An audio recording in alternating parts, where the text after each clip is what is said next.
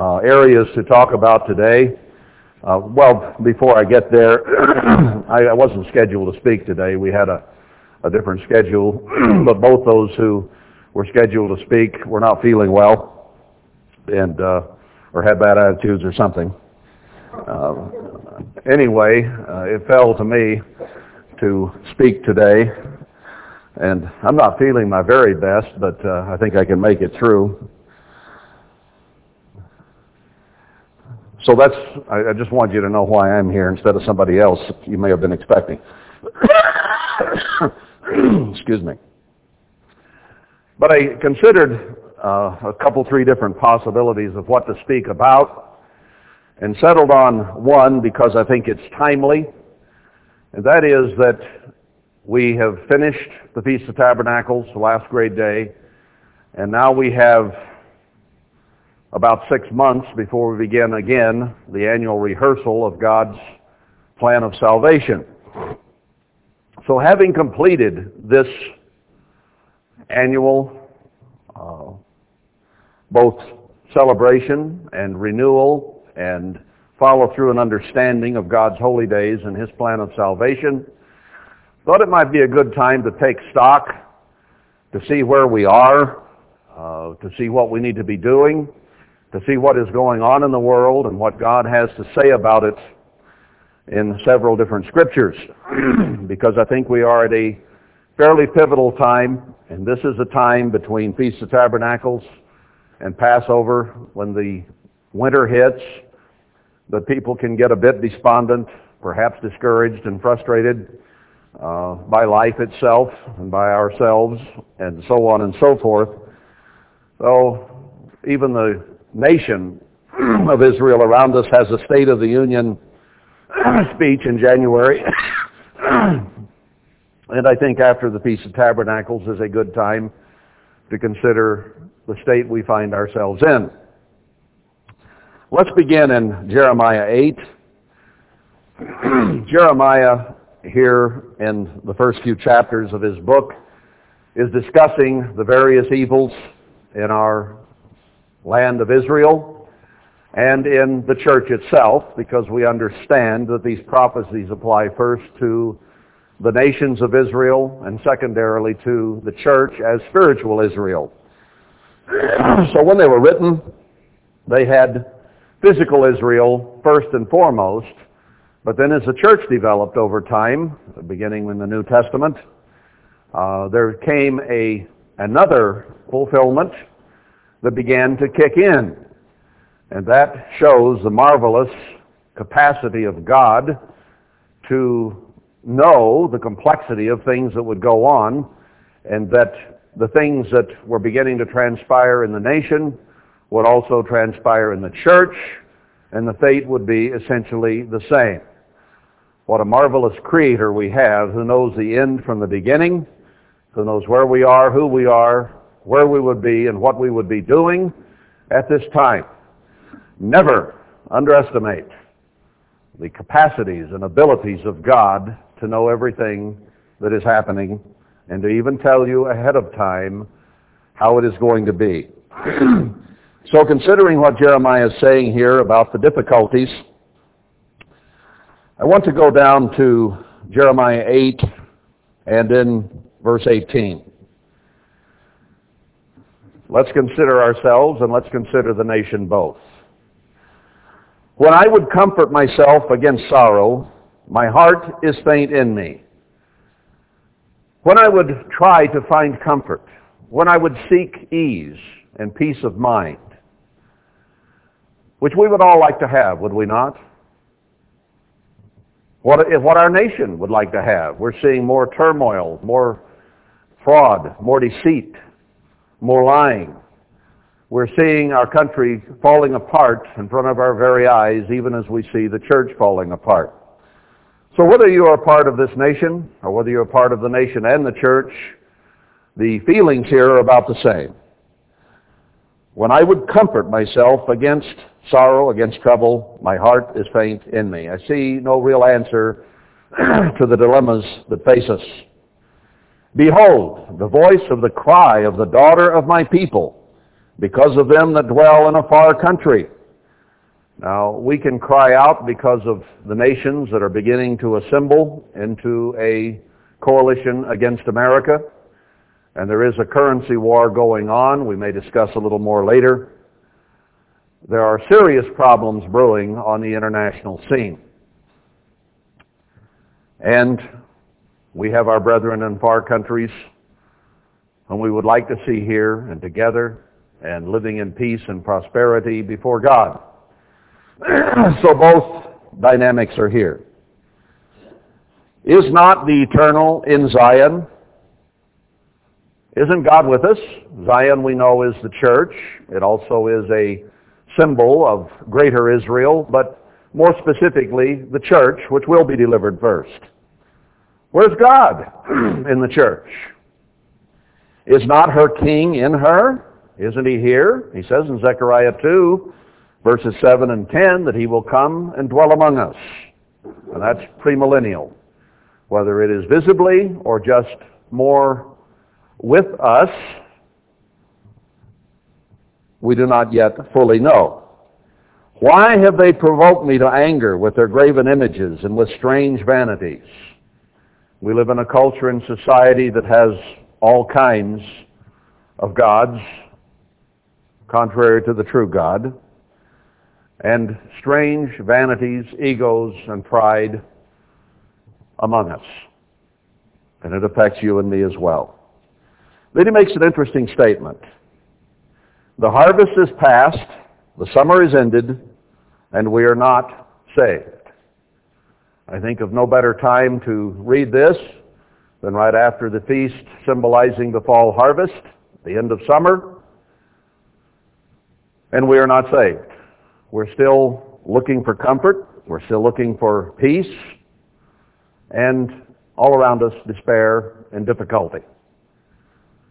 So this is, I think, a very fitting time to consider what Jeremiah has to say here. For the hurt of the daughter of my people am I hurt. Jeremiah 50 or 51, I think it's 50, says that if we could help this nation, we would. We love our country. We hate to see it going through what it's going through. And yet we know it's inevitable. It has to come. The destruction is near, and that's what Jeremiah 50 and 51 are talking about. So there's nothing we can do, and there's really nothing we can do for the church, is there? All we can do is try to straighten ourselves out and hurt for all those we know who do not know what's happening. I am black. That means famine, pestilence. We know Joel, I mean uh, Amos says there will be a famine of the word, and famine causes all kinds of health problems, and the Bible uses this is a symbolism of famine, disease, and pestilence. So we are a nation that is diseased, and we're a church that is diseased. Astonishment has taken hold on me. Lack of comprehension, in other words. Lack of understanding of what's going on uh, is rife in the world, in the nation, and in the church. People are confused in the church, and they're getting more and more so in the nation. And the recent elections show that they're seeking some kind of a change. The change that we got in 08 was not a change that has been beneficial or what we thought had been promised. Those who planned that had change in mind. Yes, they did. And they are selling us out. Jeremiah 50 also says that our leader has given his hand. I will sell you out and shook hands on it. And that's the change that we're seeing. We're being sold out as we sit here. Is there no balm in Gilead? Is there no physician there? We would hope for healing. We would hope for blessing. So we say, where is this? So many scriptures indicate that it will happen. And yet here we sit after the feast, harvest is past, the summer is ended, and no healing in particular that you could point to. A little intervention maybe, but not a whole lot. Why then is not the health of the daughter of my people recovered? Why is it this way? Oh, that my head were water and my eyes a fountain of tears. As much as I'm emotionally distraught and upset, it'd be a good thing if my whole head were just water so I could cry more. That I might weep day and night for the slain of the daughter of my people. I'm out of tears. I don't have enough water to cry enough to cover the trouble that is in me. Oh, that I had in the wilderness a lodging place of wayfaring men, a place to go for safety, for peace, from the trouble that is coming. That I might leave my people and go from them, for they be all adulterers, an assembly of treacherous men. We have a nation that looks upon marriage as antiquated. Fornication, adultery is rife. It's everywhere, all around us. It has become the American way of life. We physically commit fornication and adultery, and we also have adultery and fornication with the nations of this world in political treaties with them instead of a treaty with God. So it's on a physical and a spiritual level that we are in this condition. An assembly of treacherous men. Don't we have men who were treacherous, who destroyed the church? And we have men in our government today who are traitors. They are treacherous. They are lying frauds who claim they are trying to help and save our nation while they are behind the scenes destroying it very rapidly. And they bend their tongues like their bow. Crooked tongues, liars. They bend their tongues like their bow for lies, but they are not valiant for the truth. That is true both in the church and in the nation. Our people, our leaders, will not tell us the truth. They lie to us constantly. They will not face the truth of what is happening to us. Now, as I read this and we consider these things, let's understand what's going on. there is a plot to destroy America. There is a plan in place to cause us to be destroyed. There is a hate among the nations of the world for Anglo-Saxons in particular. Now we have seen in the last few days several bombs that have made it onto airplanes. And amidst this, we have reports, speculation perhaps, that there is a false flag event that will occur very soon that may cause more war, more strife. And those who are speculating that say it is coming very soon. And they even mention that the president and a great entourage, most of the White House staff and a great number of people in government are now over in Asia. There has been speculation about the cost of this. Uh, apparently they have 26 uh, military ships who are there as a backup. I think something like 26 airplanes went.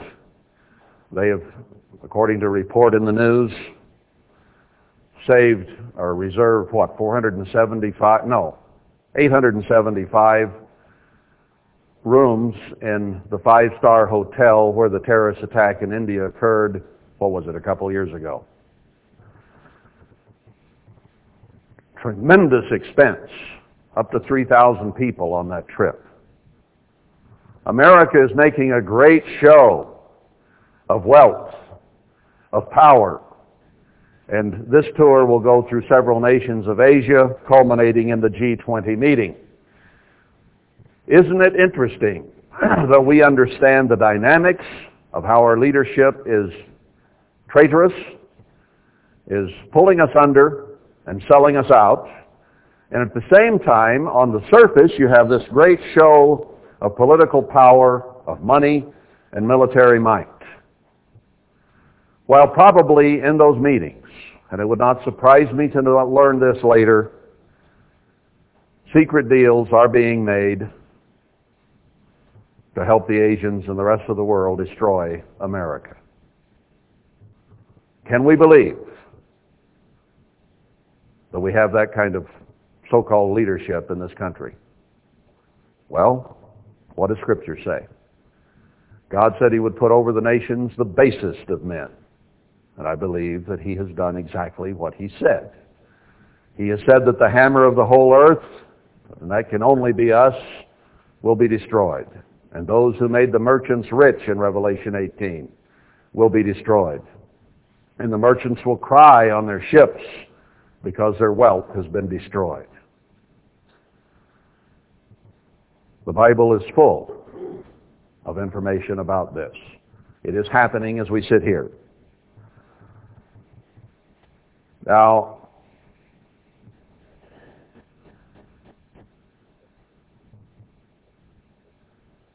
the dot-com bubble was big and created problems. Then they created this housing bubble by giving almost free credit to anybody and everybody.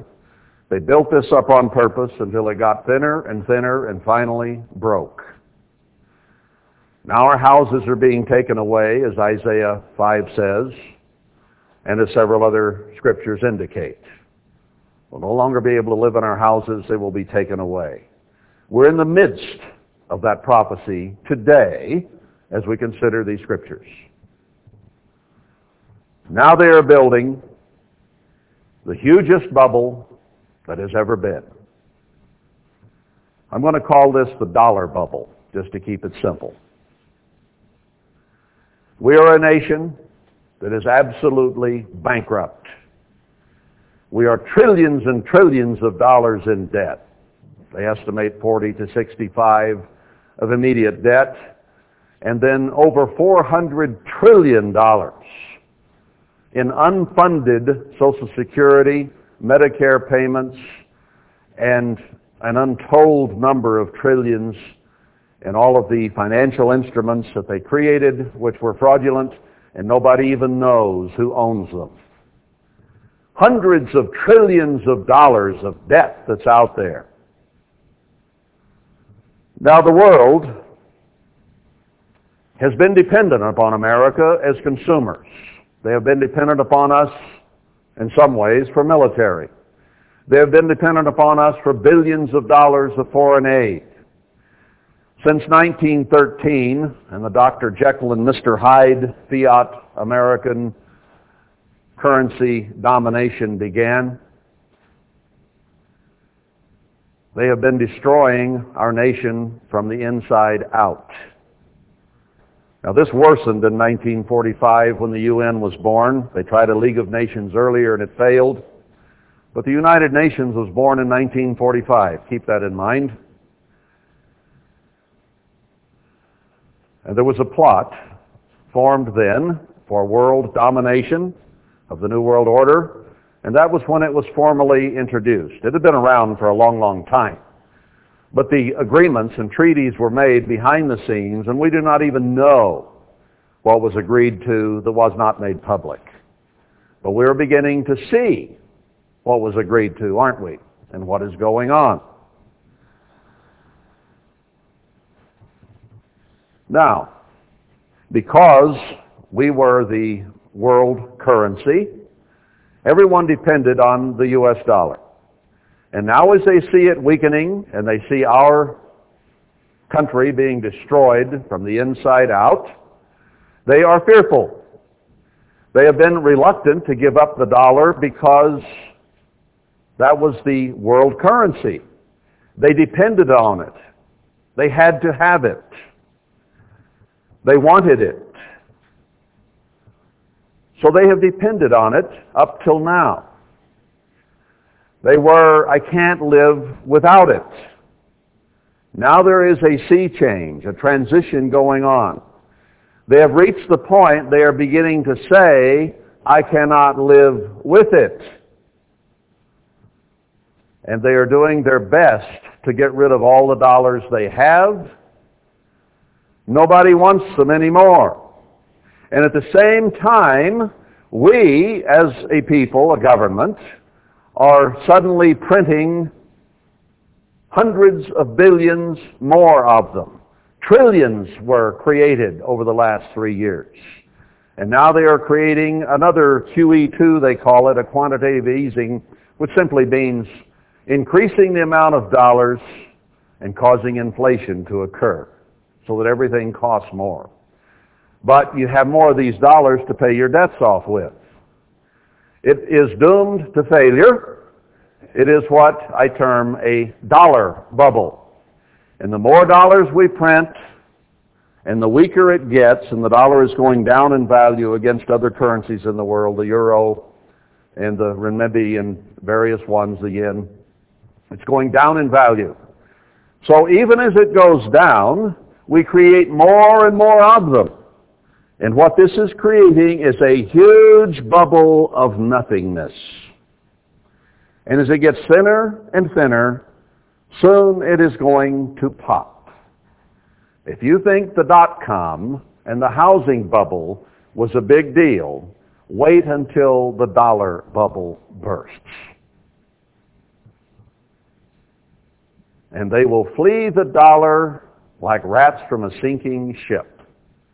And they will cry because their wealth is destroyed. But this is all planned ahead of time to destroy us. Let's go to the Bible now. I want to go back to Genesis 27. Now, I'm describing here in a few minutes an overview of what's happening in our country. And there's a great deal of detail that can be added to that, but I wanted to just rehearse for a moment where we are at the moment. Our leadership is overseas selling us out. The governments of the world are beginning to say we have to do something about this. They want a new world currency. And the Bible says that they will have just that. And you cannot buy or sell without that mark on you. So all the things we see happening, God knew ahead of time.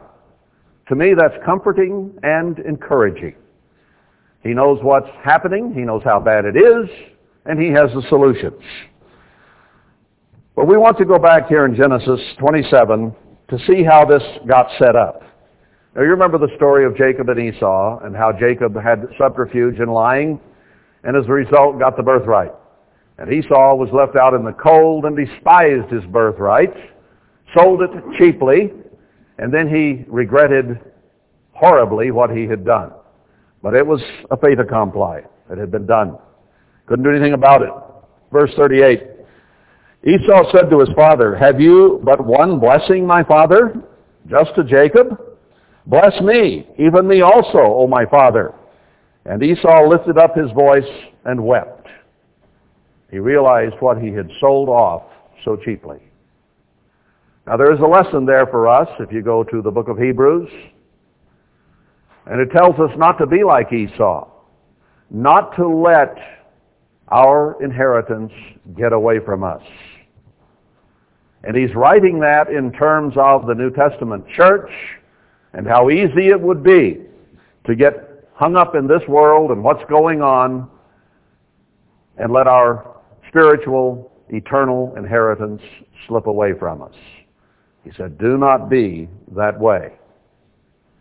So this story back here has a great deal of significance for us spiritually and in terms of our nation as a whole. And Isaac his father answered and said to him, Behold, here's what I have left to give you. Your dwelling shall be the fatness of the earth and of the dew of heaven from above. Now Jacob's going to have the blessings, but you are going to be able to live around and among where the fatness, the money, the wealth is. It won't be yours until a certain point, but you will dwell there. You'll be in the money. And by your sword shall you live, and shall serve your brother. So Esau, or Edom, was to be subservient to Jacob. Now we are Jacob. Today we have mostly Edomites living in the nation of Israel. We have a great number of them in New York and Miami and San Francisco, Los Angeles and London and various other places. And they are in and among the richest bankers and industrialists and corporatists in the world. Now they do not own the wealth of this nation, but they control the money through the Federal Reserve, which isn't federal, it's a private corporation controlled by the Rothschilds, by the uh, Rockefellers and others. So if you want to look in the seat of money today, they are there. And they have been embattled and barely survived through the years because of the sword. They are being threatened right now by Iran and others with being wiped off the face of the earth as a country. And here's an interesting thing that Jacob or that uh, Isaac said. And it shall come to pass when you shall have the dominion, when they take charge and hold the reins of power, which they do now have. We are in the end time. That you shall break his yoke from off your neck. Esau is going to break the yoke of Jacob. They are finally going to get the upper hand. And Esau hated Jacob because of the blessing wherewith his father blessed him. And Esau said in his heart, The days of mourning for my father are at hand, then I will slay my brother Jacob. So he had deep anger and vengeance in his heart. And he said, after Jacob dies, I will kill Jacob. Now, that was his attitude, and it has been the attitude of his progeny ever since.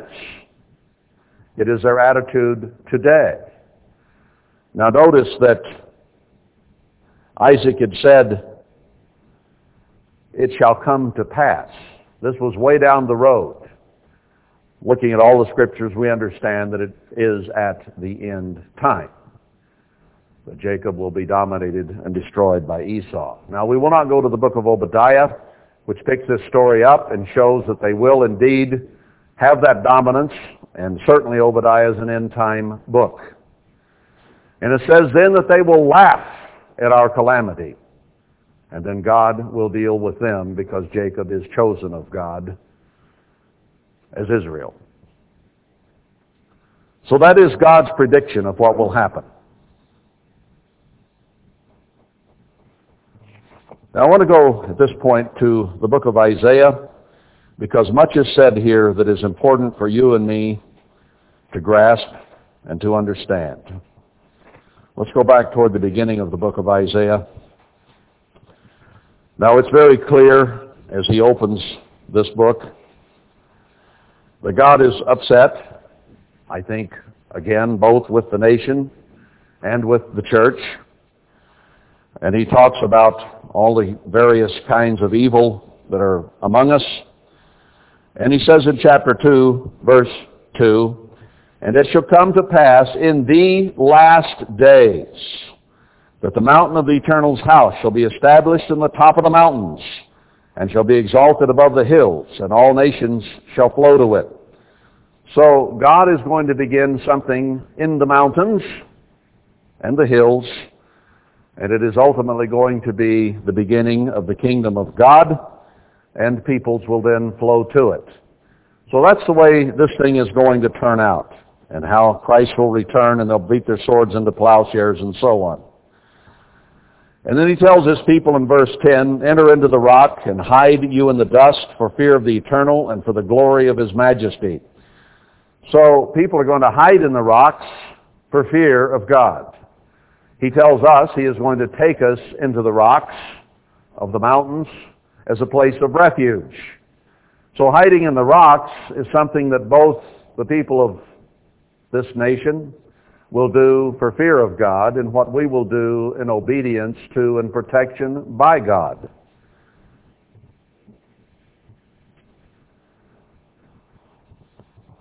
In chapter 3, it talks about the daughters of Zion about the way they dress, the way they show themselves, the way they tinkle about on high heels, and so on and so forth. And then it talks in verse 25 of thy men shall fall by the sword and your mighty men in the war. And her gates shall lament and mourn, and she being desolate shall sit upon the ground.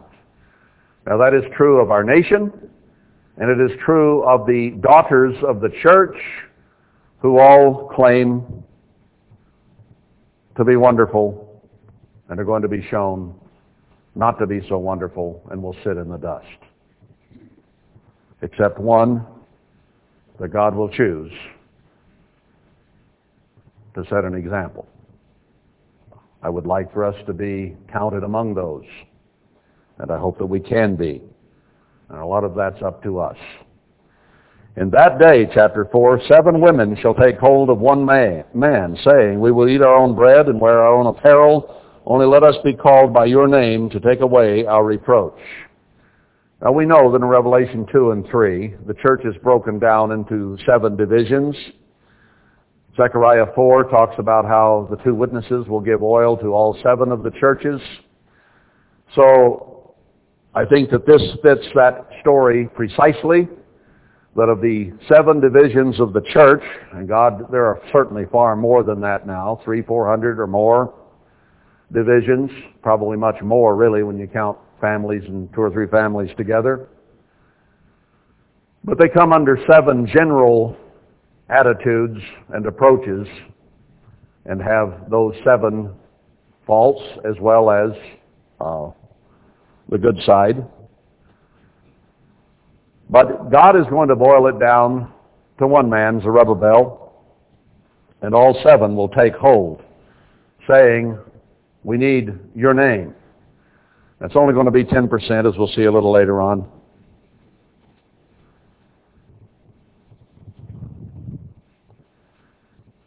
Says he'll wash away, verse 4, the filth of the daughters of Zion, and shall have purged the blood of Jerusalem from the midst thereof by the spirit of judgment and by the spirit of burning. So he's going to make decisions, and he's going to bring great pressure to straighten things out. And the Eternal will create upon every dwelling place of Mount Zion and upon her assemblies a cloud and smoke by day, and the shining of a flaming fire by night. For then all the glory shall be a defense.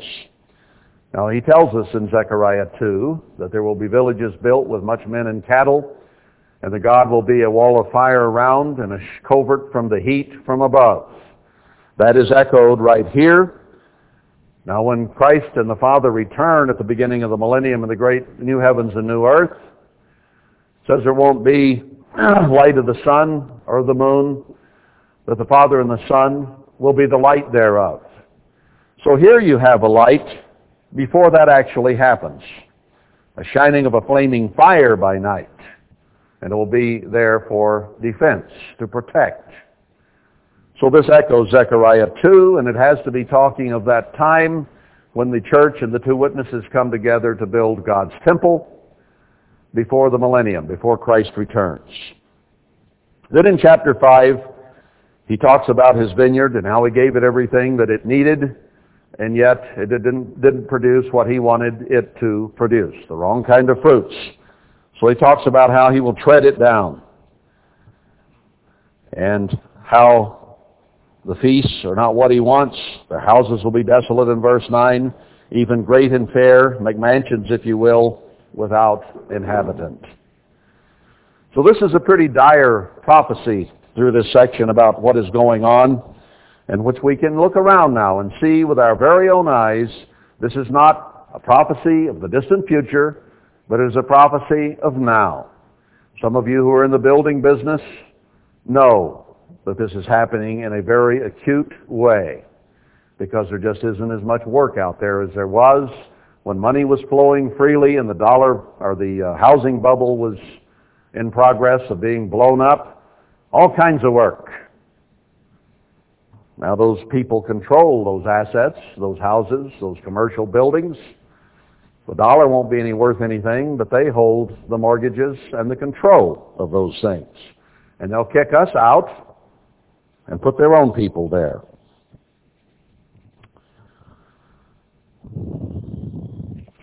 Well, we could go on with that, He said in verse 9 of chapter 6, well, let's, let's go back to, to chapter 6 a little earlier in there. Because here's a description of God beginning to t- truly take charge. He decries the way things are up to the beginning of chapter 6. And then here we see God beginning in, to intervene. This is the same thing we see in Zechariah 2, where it says, Arise, begin to take charge, to do your great work. I don't remember the exact phrasing there, but that's what it's saying in the end of Zechariah 2. It's time for you to go to work, O Lord. So, with all of this death and destruction prophesied, and God lamenting the way that we are, in the year that King Uzziah died, I saw also the Eternal sitting upon a throne, high and lifted up, and his train filled the temple. He says he will come and dwell in the temple once it's built at the end time. Above it stood the seraphim, the wings and so on. Verse 3, cried one to another, Holy, holy, holy is the eternal of hosts. The whole earth is full of his glory. So he is going to come, and he is going to fill Ezekiel's temple that I believe has to be built. And that then will spread once he takes charge of not just the church, but the whole earth. Verse 5. Uh, Isaiah saw this vision, and it really scared him. He said, Woe is me, for I am undone, because I'm a man of unclean lips, and I dwell in the midst of a people of unclean lips. I myself have problems, and everybody around me has them too. For my eyes have seen the King, the Eternal of hosts. He saw what is going to be coming soon to this earth that you and I will witness. He saw it only in vision, but we're here to live it. We're here to see it. What he saw in vision, we will experience. Then flew one of the seraphim, me having a live coal in his hand, which he had taken with the tongs from off the altar. And he said, and he laid it upon my mouth and said, Lo, this has touched your lips, and your iniquity is taken away, and your sin is purged. So the altar of the sacrifice of Christ will be made available to us, and our sin will be removed. Now keep in mind that Isaiah 40 begins with a voice crying in the wilderness and shows then leading up to the time a Cyrus in the end time will be shown some hidden treasures and, and riches of dark places and so on. But just prior to that in Isaiah 44, it talks about how in a day our sins will be removed like a cloud. So several times the prophecy is made that we, who are nothing and who are still sinful and not what we ought to be, are going to have the shame of Laodicea, the shame of our thoughts and our actions and our deeds removed in the blood of Christ. We will be forgiven if we have repented and are doing what God wants us to be doing. Also I heard the voice of the Eternal saying, Whom shall I send, and who will go for us? God uses human representatives. So Isaiah said, I'm not qualified. I have unclean lips. I'm not what I ought to be, and the people around me aren't either. But so that the angel asks the question, Who is going to go tell this? Then said I, Here am I, send me. And the angel said, Go and tell this people, Hear you indeed, but understand not, and see you indeed, but perceive not. So he sent Isaiah to tell the people then of a coming destruction and to record it for those in the last days, as we read a little earlier in the chap in the book, because this would happen again. Make the heart of this people fat, and make their ears heavy, and shut their eyes, lest they see with their eyes, and hear with their ears, and understand with their heart, and convert, and be healed. There is always the danger, if people understood everything that's going on, be it the church or be it the nation, that they would then have to be judged for not following through on what they knew. So God said, they're deceived. They have blind eyes and deaf ears. The things we are talking about today, the church, and certainly the nation, have no comprehension of. They just don't get it. How blessed we are to be able to come back here and read this story about us, not just Israel, and what part we play. Then said I, Lord, how long? It always is a question, isn't it? Habakkuk had the same question. How long, O Lord, he said. And after God worked on him a little bit, he said, I think I'll just sit here on my watch and wait and see. But it came to Isaiah's mind. How long? As it does ours. How long must we wait? And he answered, okay, here's your answer. Until the cities be wasted without inhabitant, and the houses without men, and the land be utterly desolate.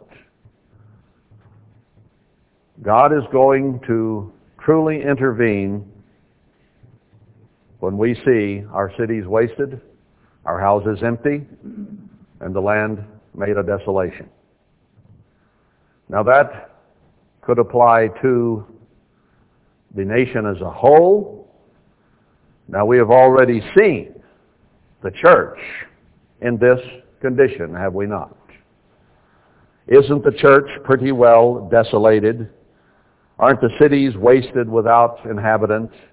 You know, we used to have huge congregations in New York and Chicago and Dallas and L.A. and all over the country. Desolate now. Nothing left. A few scattered people here and there still trying to do what's right.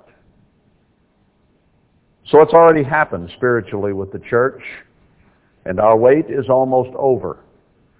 Now the wait of the nation is almost over as well, but we have not yet seen the desolation of the physical cities and the desolate land. So our blessing is near to come, and theirs is yet a short while off. We, if we obey, are going to be blessed first, even as we were destroyed first, and then they will be blessed after they are destroyed as a nation as well. So everything is happening right on schedule. Verse 12, And the eternal have removed men far away, and there be a great forsaking in the midst of the land. There's been a great forsaking of God in the church, and there's a great forsaking of everything good and right in the land. But yet in it shall be a tenth, and it shall return. God is going to save his tenth of those who will obey him and do what he says. Both of the church, because we see a remnant will return to build the temple in Haggai and other places, and of the land because he will save almost 10% to begin the millennium as a seed for a new Israel who will then obey God. So it applies both ways here. A tenth will return and shall be eaten as a, te- a teil tree and as an oak, whose substance is in them. When they cast their leaves, so, so the holy seed shall be the substance thereof. It's not like a lettuce or okra plant that lives in the summer and dies. But he says Israel will then be like oak trees. They live for decades and decades. So he's showing a long-term prophecy of blessing here. Now we're getting down to where I, with the background, wanted to go to consider some possibilities and where we really are. Chapter 7, I'm not going to read all of this, but there was a conspiracy between Ephraim and Syria, which might be some of the Arab peoples. I don't know exactly how to fit this together today and what players are there. Now remember that we do not know all of the treaties that were made which were designed to bring this nation down in 1945 at the United Nations and its beginning. We do not know who all is allied with whom behind the scenes.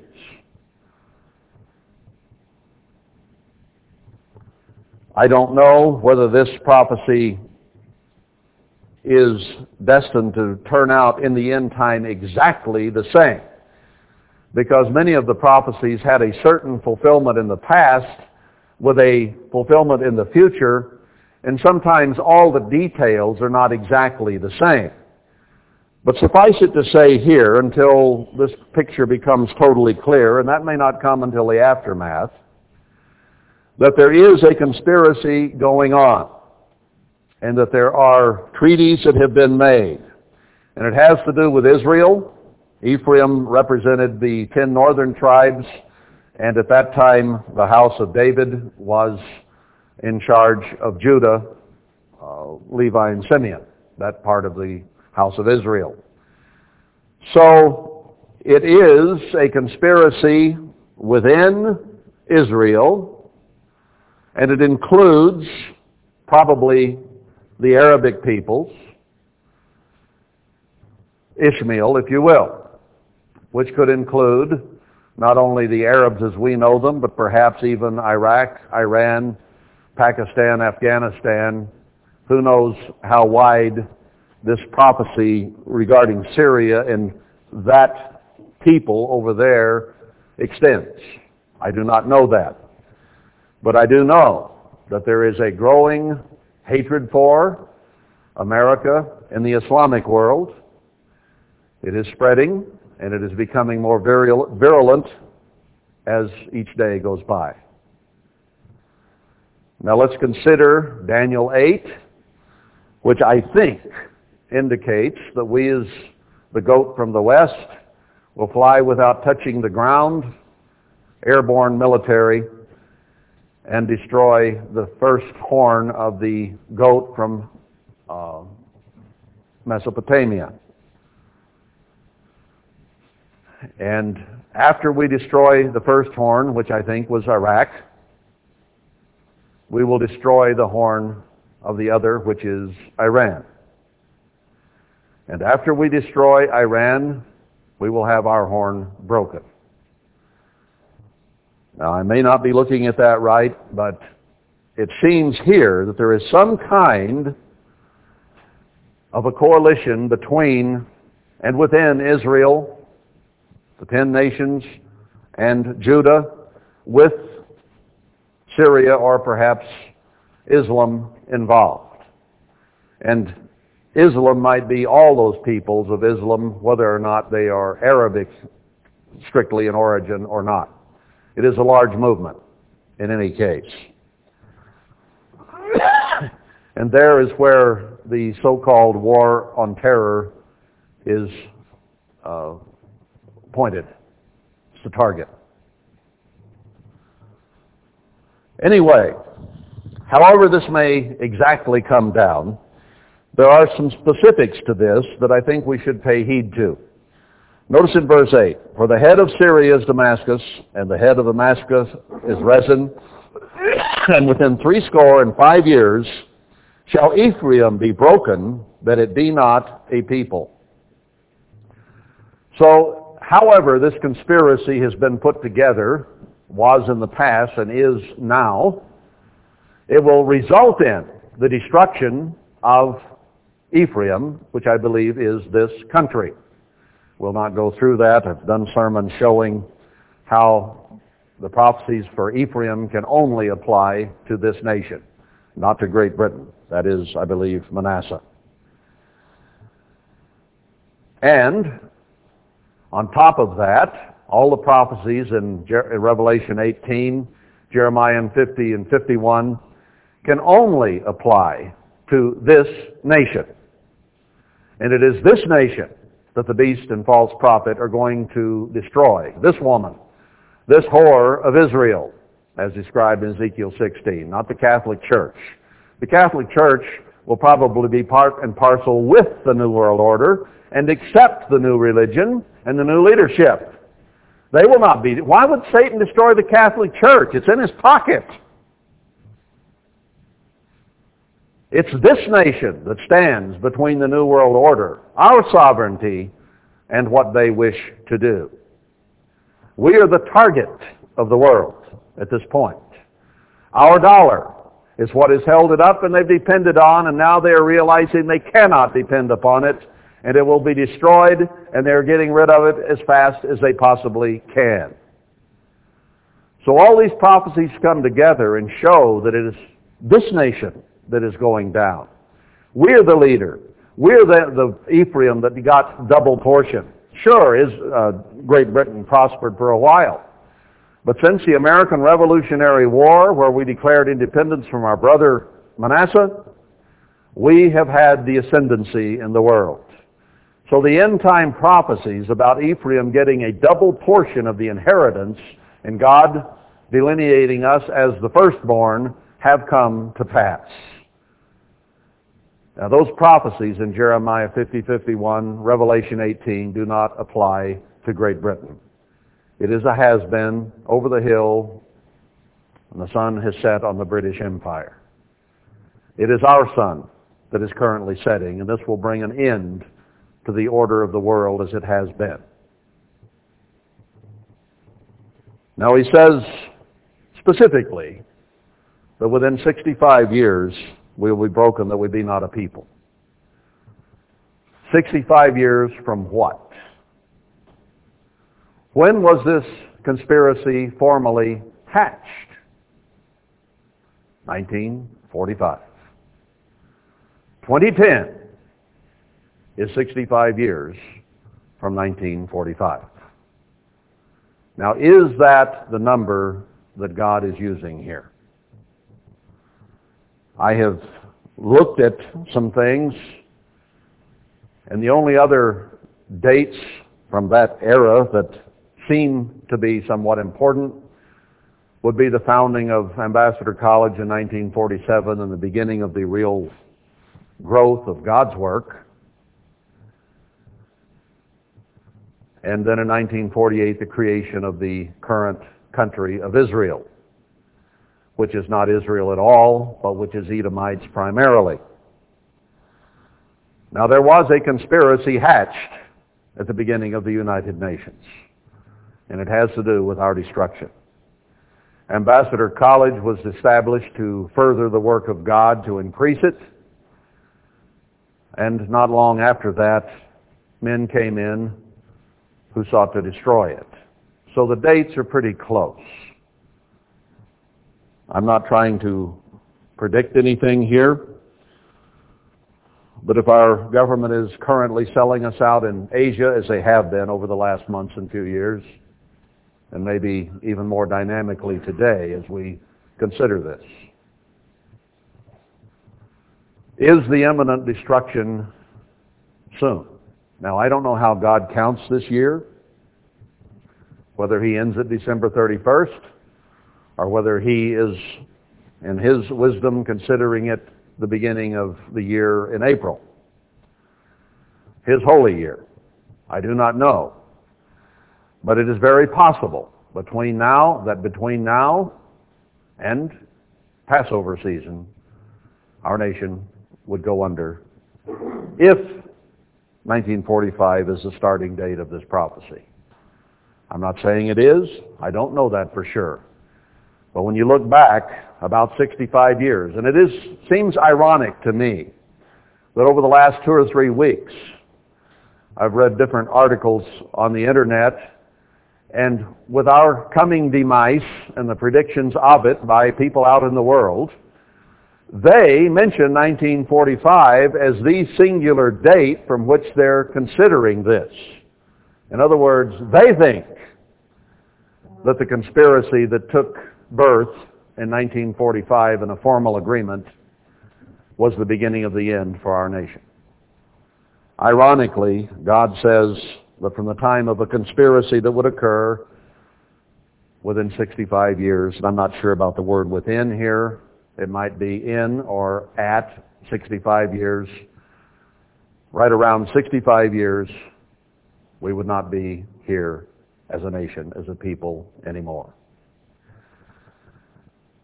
That is a serious consideration. Who knows what will come between now, the end of the feast festival season, when the summer is past and the harvest is done, and we have not been saved, and there is no balm in Gilead. Who will be valiant for the truth? Who will stand up for God? Who will quit lying and committing adultery and fornication with this world and repent and turn to God? That is the question.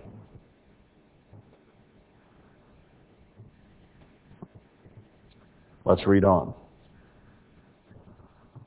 The head of Ephraim is Samaria, and the head of Samaria is Remaliah's son. Now Samaria was the capital at that time of the northern tribes, just as Jerusalem was of Judah. So he says of this prophecy here, if you will not believe, surely you shall not be established, or as my margin says, do you not believe it, uh, it is because you are not stable. You don't understand.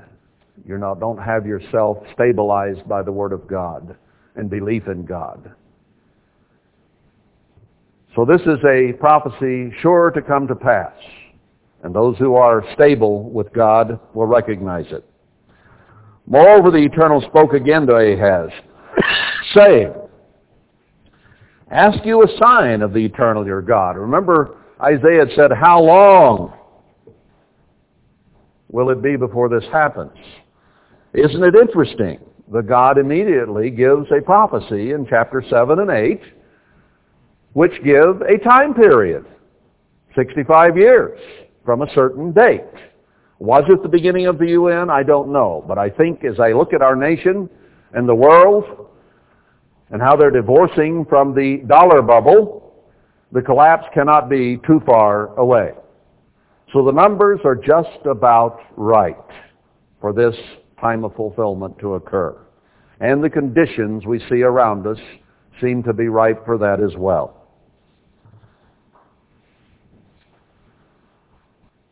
But God said, ask a sign of the eternal your God. Are you stable? Do you believe it? Ask a sign. Ask it either in the depth or in the height above. But Ahaz said, I will not ask, neither will I tempt the eternal. He knew that you don't go around saying, God, show me, give me a sign. And he said, Hear you now, house of David. Is it a small thing for you to weary men, but will you weary my God also? Always wanting a sign, always wanting to know. And God is laying it out here for us. But God, whether we seek a sign or not, we might control those things. But God says, I'm going to give you one. Verse 14. Therefore the Eternal himself shall give you a sign. Behold, a virgin shall conceive and bear a son, and shall call his name Emmanuel. Now, this is a prophecy of Christ coming the first time. But it is also a prophecy of the end time because that is the whole setting of this thing. So it was fulfilled in Christ in his physical birth. But it is also at the end of time when Ephraim will be destroyed. And that's what we're talking about here, is the destruction of Ephraim. So he gives a time period of 65 years from a certain date. And he gives then also a sign of Christ. I think it is interesting the things that we have learned and adopted and how they fit this prophecy. Call his name Emmanuel. Now we came to the knowledge that he who was called Jesus or Joshua or Yeshua or however you put it in the Greek, the Hebrew, or in English, was what Mary and Joseph and people in general would call he who was born to be the Savior. But a prophecy is made there in Matthew that they, someone in the future, they will, not now, you will call him Joshua, or some derivative thereof, but they will call him Emmanuel, a prophecy for the future. I find it interesting in the light of what is said after this, that that information, that prophecy, that name would be brought to our attention in 2006, I believe it was. And we saw the value in it and adopted it. With the confusion over Jesus, Emmanuel becomes an easy solution, and it's an end-time prophecy as well. So we adopted it at that time. It says, verse 15, Butter and honey shall he eat, that he may know to refuse the evil and choose the good. Now, we know from other scriptures, and I don't have time to go there and show this again today, that we are to create Christ in us, the hope of salvation. We're to walk in his steps. We are to think as he thought and say as he said. We are to be like him. We are to be little types of Christ or Emmanuel. To look as much like him as we possibly can, to mimic him.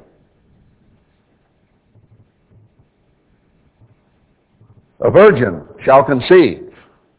Now it talks about the competitive virgins of Israel, the church, those splinters from the church which now are visible, vying over who would be the chosen one.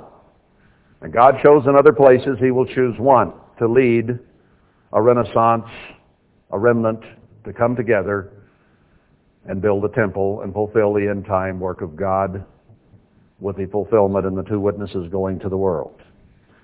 So a virgin shall conceive and bear a son and call his name Emmanuel. Thankfully, we have been given this knowledge, and this little church has conceived and brought forth that name as of 2006. And we are to learn to refuse the evil and choose the good. Is that not what we talk about almost continually? Refuse the evil and accept the good.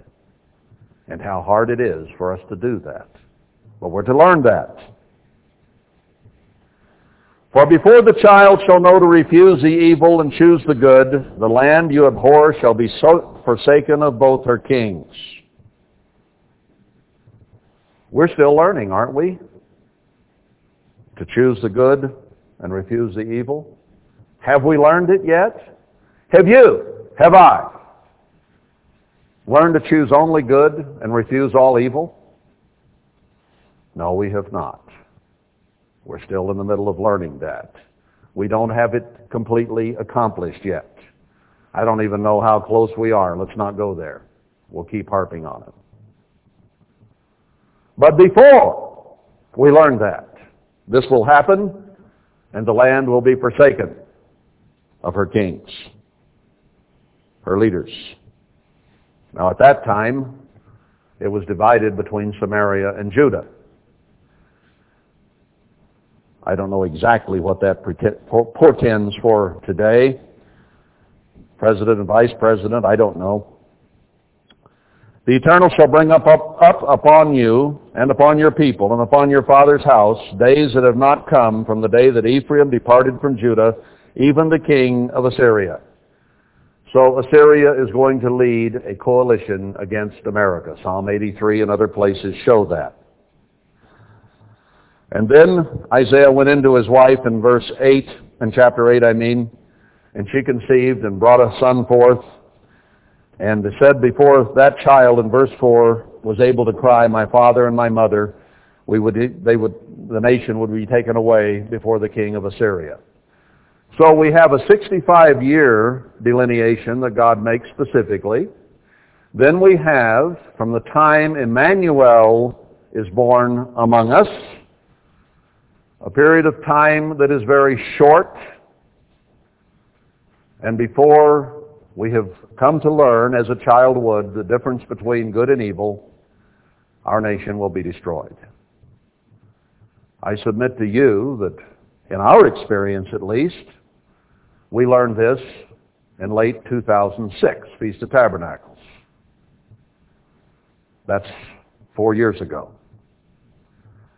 So from the time of conception through three some odd years of age, about age four, close to it, three to four, a child begins to learn the difference between good and evil. So I would say based on the 65 years and upon the period of time that a child has to learn, we are very, very close to the fulfillment of this prophecy and that the Assyrian and the conspiracy that comes with him will destroy this country. When our currency is destroyed, we will be destroyed militarily. That's in Revelation 18. I don't have time to go there. But the destruction is both economically and physically, militarily. And then God throws out a challenge in chapter 8, verse 9. Associate yourselves, O you people, and you shall be broken in pieces. Give ear, all you far countries. Gird yourselves, and you shall be broken in pieces. Gird yourselves, and you shall be broken in pieces. Take counsel together, and it shall come to nothing. Speak the word, and it shall not stand, for God is with us. That's what the name Emmanuel means. Those who use the name Emmanuel seem to come under the protection of God's umbrella, a wall of fire and a covert from the heat. So when the Assyrian comes, some will be protected from him, those whom God is with. Then he gives us some instruction, and this is important. We see horrible things happening in the world, and we've seen nothing yet. Very, very soon now, we're going to see far more horrible things begin to take place. When our dollar goes, our economy goes, this nation will no longer exist as we have known it. And the cracks are getting bigger, the wall is leaning further out, and it will soon collapse. so, verse 11, For the Eternal spoke thus to me with a strong hand. God shows his strong hand in this and instructed me that I should not walk in the way of this people. Why do we keep saying, separate from the world, don't be like them? Do not fellowship with the world, do not make them your friends. He says it in so many words that he says if you're a friend of the world, you are not a friend of God. He makes it very, very clear in New Testament scriptures. And that's what he's emphasizing right here. Say you not a conspiracy to all them to whom this people shall say a conspiracy. Confederacy, conspiracy, it's the same thing. Neither fear you their fear, nor be afraid. Now the nation has to be afraid, doesn't it? Because this is about to happen to them. The conspiracy will be led by the king of Assyria and a coalition of other nations. Psalm 83 gives a whole batch of them. And Esau will be in the middle of our calamity from an economic standpoint. And they're very quickly debasing and destroying our doctor, ben, do, our dollar. Ben Bernanke and all those at the Fed are doing that as we speak. You know what's happening to a lot of this stimulus money that goes to these big banks? Are they lending it to the people anymore and building another housing bubble? No. We've got our zero interest rate in this country now. You know what they're doing with all that money? It's given to them by our government. They take it overseas and buy Australian bonds or euros, and they collect interest off it because they can't get any interest here. So all the stimulus money is going to overseas countries and stimulating them. Have you felt stimulated?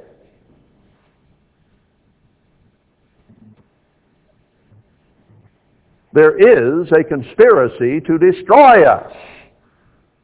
And we're right in the middle of it. But we're not to fear it. Sanctify the eternal of hosts himself, and let him be your fear, and let him be your dread. Don't dread the New World Order, dread and fear God. He tells us over and over later in this book and in Haggai, fear not. Work hard, be of good courage, and be strong. We're not to fear their fear. He shall be for a sanctuary, but for a stone of stumbling and for a rock of offense to both the houses of Israel. So spiritual Israel and those who are faithful in it are going to be protected by God, but both houses of Israel, Judah and Israel, are going to be destroyed. For a gin and for a snare to the inhabitants of Jerusalem. Jerusalem was the capital of Judah at that time. And many among them shall stumble and fall and be broken and be snared and be taken. Now he's talking to us right here. Bind up the testimony. Seal the law among my disciples. We talk more about the law here than probably any organization on the face of this earth, the law of God, including all the churches. Now, is that saying a mouthful or not? And I will wait upon the eternal that hides his face from the house of Jacob, and I will look for him. We will look for him for deliverance, not to Jacob, not to America's military or anything else of the kind. Behold, I and the children whom the eternal has given me, or for signs and for wonders in Israel from the Lord of hosts, which dwells in Mount Zion. Read Zechariah 3, and doesn't it say that right at the end time there will be men who will be there for signs and wonders? Isaiah says the same thing here. Can we be part of that? I certainly hope so. If we will pay attention to God's law and His testimony and what He has written and not worry about what this world is doing because He spells it out for us. And he tells us it's really, really near. If we don't quite get it about the UN in 1945 and 65 years later this happening, he gives us another sign. From the time Emmanuel is produced by one of the virgins of the church,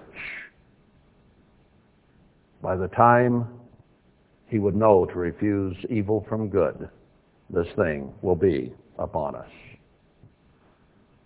Now this is not a specific prophecy that I'm saying that it'll happen between now and Passover or between now and January. I don't know that.